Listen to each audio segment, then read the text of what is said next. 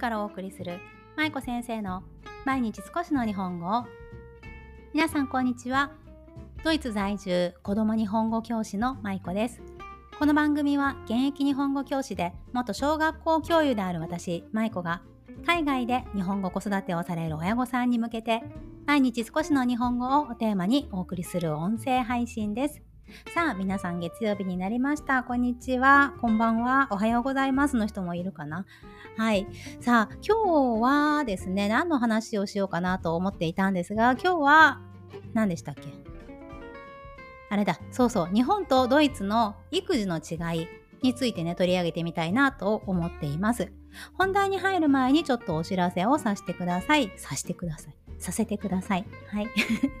私の音声配信では毎週火曜日と木曜日に有料放送を行っています。有料配信の方では、有料放送、有料配信はい、の方ではいつも私が日頃考えていることだったり、日本語教育のちょっと深掘りをしてみたり、あとは時事ネタというか、あの、いろんな記事を読んだり、本を読んだりした中で気づいたことをお話ししたりするようなことが多いです。えー、先週の金曜日には我が家のマネー教育についてご紹介をしました。で、明日火曜日も有料配信の日になるんですが、明日はね、日本語教育の深掘りということで、バイリンガルは語彙数が少なくなるということについてお話をしていきたいなと思っています。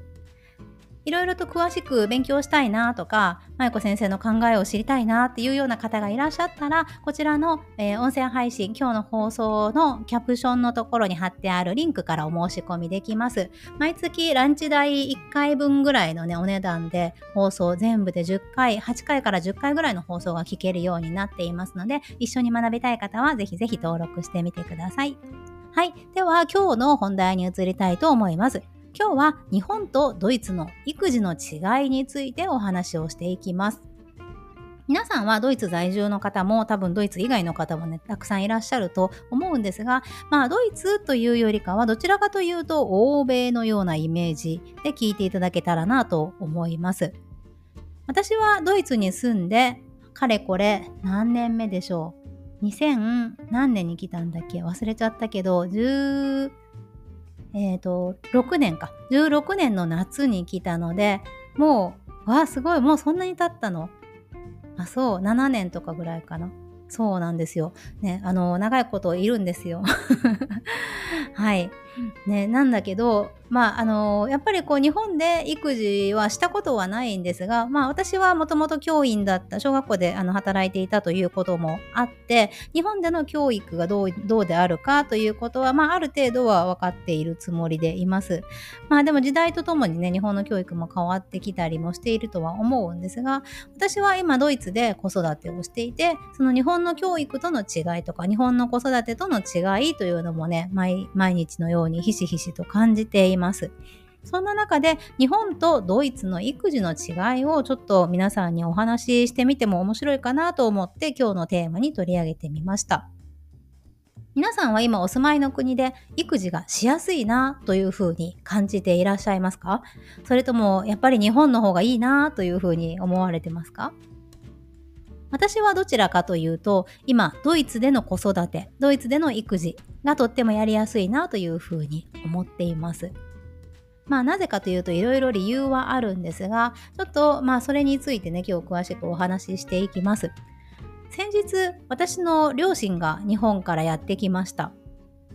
先日の音声配信でもあのこの前もお話ししましたが2週間ほどうちの両親が来てくれていて一緒に過ごしたんですね。でその中でうちの、まあ、母親が、あのいろいろと子育てについては特に我が家ではね、メインでずっと担当してくれていたので、まあ私も私の兄弟も、主に母親が、まあ、まあお父親も頑張ってたと思うんですけど、まあね、典型的なこう、あの、昭和の家族というか、母親の方が主に育児を担当してきたという感じだったんですね。まあその母親がうちに来て、そして私が息子と関わったり、いろいろと教育とか育児をやっているのを見て、まあいろんなことをね、あの、別に愚痴ではなくって気づいたことを、まあ、いろいろ話してくれたんですよね。その中でも私の中ですごく印象的だった3つのことがありました。1つ目は何かっていうと、えー、母親、まあのうちの両親が来ている間にねすごく、まあ、寒かったんですよね。で気温がすごく低くってなんか夏なんだけど夏じゃないみたいもう秋とかちょっと春の初めぐらいな感じ？ですごく肌寒くって、まあ、長袖の方がいいかなっていうような時もあったし、まあ、暑い時は半袖でもいいけど半袖にジャケットを着たりとかそんな感じだったんですよね。でまああのそういう感じだったんですけどあのー、息子が T シャツを1枚着てた日があったんですよ。そしたら T シャツの下って皆さん T シャツの下に何か肌着って皆さんはお子さんに着せていますか？私は全然着せていません。肌着。全く着せてないんですね。なので、つまりは T シャツ1枚で過ごすということが夏夏場は多いです。私も肌着は全然着ない、ほとんど着ないし、息子も肌着は着ないっていう感じですね。で、まあ私はそのなんか色が透けるときは着たりとかそういうことはしますけど、でもまあ着てないんですよ、基本はね。でも日本であのまあ、生活している母親から見るとその肌着を着ないっていうことがすごくびっくりしたようでで息子にね私が T シャツを着せている時に「ねえねえ肌着着せなくていいの?」っていうふうに言われたんですよね。それでなんかこう気づいてあそっか日本は肌着を着せるんだと思ってすごいびっくりしてねあそっかそんな文化があったなっていう 感じでもうなんか浦島太郎のような感じだったんですけれどまあそんな風にねちょっと肌着を着てないということにびっくりされたことに私もびっくりしたというようなことが一つありました。はあ、そして二つ目が朝ごはんに野菜を食べないのはどうなのという話でした。で別にまあそれも文句じゃなくて朝ごはんはうちあの朝ごはんの、まあ、比較をして母親が気づいたことだったんですけれどその朝ごはんってね皆さん何を召し上がってますか？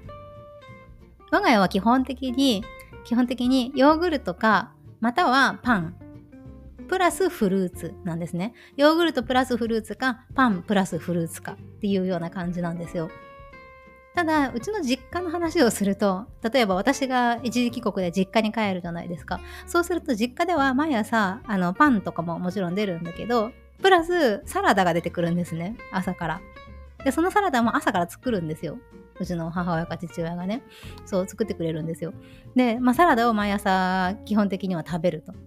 ね、であとはまあちょっとしたおかずだったりとかなんかねほんと朝からちゃんとしてるっていうような感じの食卓なんですよね。でもあのこっちに来た時に結構私もその実家が野菜をね毎朝食べてるのを知ってるのでなんかもうパンとかヨーグルトとかとヨーグルトとかだけあとフルーツだけとかだったらなんか申し訳ないなって 思っちゃって。でそう。で、まあ、母親も父親も別に文句を言わなかったし全然そうあのにあのドイツのパン美味しいって言いながら食べてくれてたんですけどなんか逆に私が申し訳ないなというふうに思ってしまった。というのが2つ目でした。そして3つ目です。3つ目はまあ日本がというよりかはうちの親がということなんですが部屋を毎日掃除するんですよね。皆さんはされてますか？私は結構忙しくって毎日はできなくって、まあ、2、3日に1回だったりとか、1週間に1回だったりとか、まあ、あのその時期によるんですけれど、基本的にうちの親、特に母親は毎日掃除機をかけて、毎日モップをしてっていうような人なんですね。で、これもなんだろうすごくびっくりしたんですけどそのうちの両親が来ている間に私がまあ掃除をね23日に1回ぐらいしかしないもんだから逆になんか多分そわそわしちゃったんだと思うんですよね。それで母親があのうちのちょっとモップ使っていい？って言ってもあの私が勝手にするから大丈夫あのそっとしといてって言って勝手に掃除をし始めてで毎日まあ掃除をしてくれていたんですよね。まあそんな感じで確かに日本にいる時はすごくこうきっちり掃除をしないといけないしいつもきれいにしていないといけないっていう記憶があったなというふうに思いました。でそういった、まあ、うちの両親特に母親の、まあ、いろいろ言動を見ていてあ日本のお母さんってこんな風にいろいろとやってるんだという風に気づいたんですよね。多分日本でこれをやっているとごくごく当たり前のことだと思うんですが例えば子供があのー T シャツの下に肌着を着てなかったらちゃんとまあ汗を吸い取るようにね肌着を着せないといけないって思って肌着もちゃんと購入して準備して着せたりねあとは、まあ、朝ごはんもしっかり栄養を取らせないとと思ってサラダを準備したりとか、あと掃除もね、子供のために部屋をきれいにしないの、しないしないとと思って毎日掃除したりとか、別にそれがいい悪いじゃなくって、あ、そういうことをやってるんだろうなっていうのを考えると、日本で子育てするってめちゃくちゃハードル高いなっていう風に私は感じました。うん、日本のお母さん、お父さん、本当によくね、やってらっしゃるんだろうなというふうに思って、あ確かにでも自分が日本にいる時は、そういう感覚だったし、多分今もうドイツに来てなくて、日本でずっとね、子育てしてたら多分同じこと私もしてるだろうなって思うんですよね。まあ、ただそれを毎日毎日やるっていうのは、そのいつやるかっていうと、自分の、まあ、可処分時間、ね、その余った時間、どこかでこう隙間ができた、その時間に掃除とか、洗濯とか、サラダ作りでも、ね、あの、肌着の準備でも何でもいいんですけど、そういったことが全部この隙間時間、自分の時間の中で入ってくるわけですよね。そうするともちろんそれは時間ないだろうし、めちゃくちゃ忙しいだろうし、きっちりしてるなというふうに思ったんですよね。で、一方で私は今ドイツで子育てをしていますが、ドイツではどんな風に子育てをしているかというと、今言ったような感じのこと、その肌着とか野菜とか掃除とか、まあ全くやってなくって、肌着もね、さっきもお伝えした通りですが、別に着せてないし、野菜も朝から食べてないし、部屋の掃除も毎日してないしっていう感じなんですよ。でも考えてみると、それって全然問題がなくって、私たち親子にとっては。別に例えば肌着を着せなかったからといってその息子に汗もがいっぱいできてその皮膚に問題があるかっていうと全然そんなことないし、まあ、サラダを食べなかったからといって倒れるかといったらそうでもないし部屋の掃除を一日サボったからといって何か問題が起こってるかというと、まあ、目には見えないっていうのもあるかもしれないけれど、まあ、特に大きな問題には今のところなっていないんですよね。で、まあ、そのそれをしない時間その掃除とか、まあえーと、その料理とか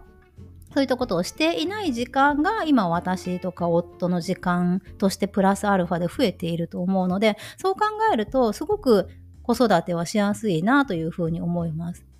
やっぱり日本っていうのは周りの目を気にする。ね、他人と自分を比較したり周りから何か言われるんじゃないかっていうふうに思ったりこう周りの目を心配して子育てしている方って非常に多いと思うんです。それは別にその人たちが悪いわけじゃなくて日本の社会の問題だと思うんですよね。特に、まあ、昭和のおじさんたちね、あのー、と言われる人たち昭和の男性の方昭和生まれの、まあ、男性の方たちが特に多いということもよく言われますけど、まあ、子育てに対しての理解がない社会であるがゆえに子育てがしづらい社会になってしまっているというのが今の日本の現状だと思うんですよね。でもドイツに来て子育てを始めると別に自分が一日掃除をしないからとか肌着を着せてないからとか朝ごはんやサラダを食べてないからといって誰かが文句を言うわけでもなくもう全ては、まあ、いい意味でも悪い意味でも自己責任なんですよね。でそれに対して誰かが何かを言うわけでもないんですよ。なのですごく生きやすいし子育てもしやすいなというふうに感じていてうん多分今私が日本で育児をしていたらきっとすごく息苦しかっただろうなというふうに思っています。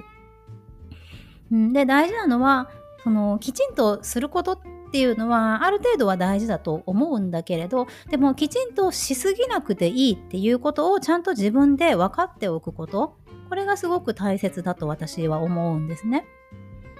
やっぱりきちんとしないといけないっていうふうに思うと自分を自分で追い込んでしまうしそしてその完璧を求めすぎることがあると思うんですよ。日本人って完璧な人がすごく多いというふうに言われてますけどやっぱりそれもそういった考えから来るのかなというふうに思います。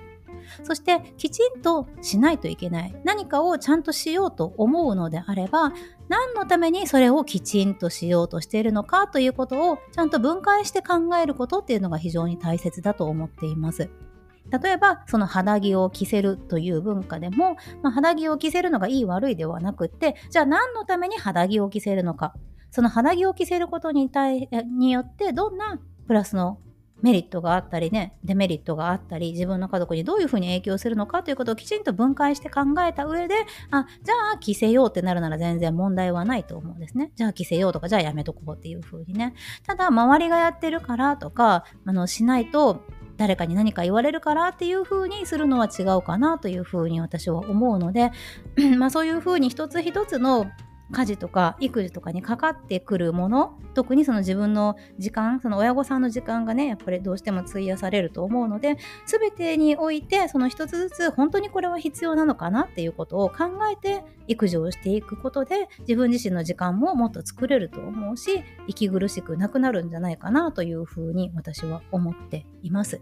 はい。ということで今日は日本とドイツの育児の違いについて先日両親が来た時に感じたこと、そして私自身のドイツでの子育てで感じていることについてお話をさせていただきました。いかがだったでしょうか？皆さんの国ではどんな風な子育てをされていますか？またぜひご感想を聞かせてください。ご感想は今日のキャプションの下のところにあるご感想箱、ご質問箱のところにリンクがありますので、ぜひそちらから寄せてください。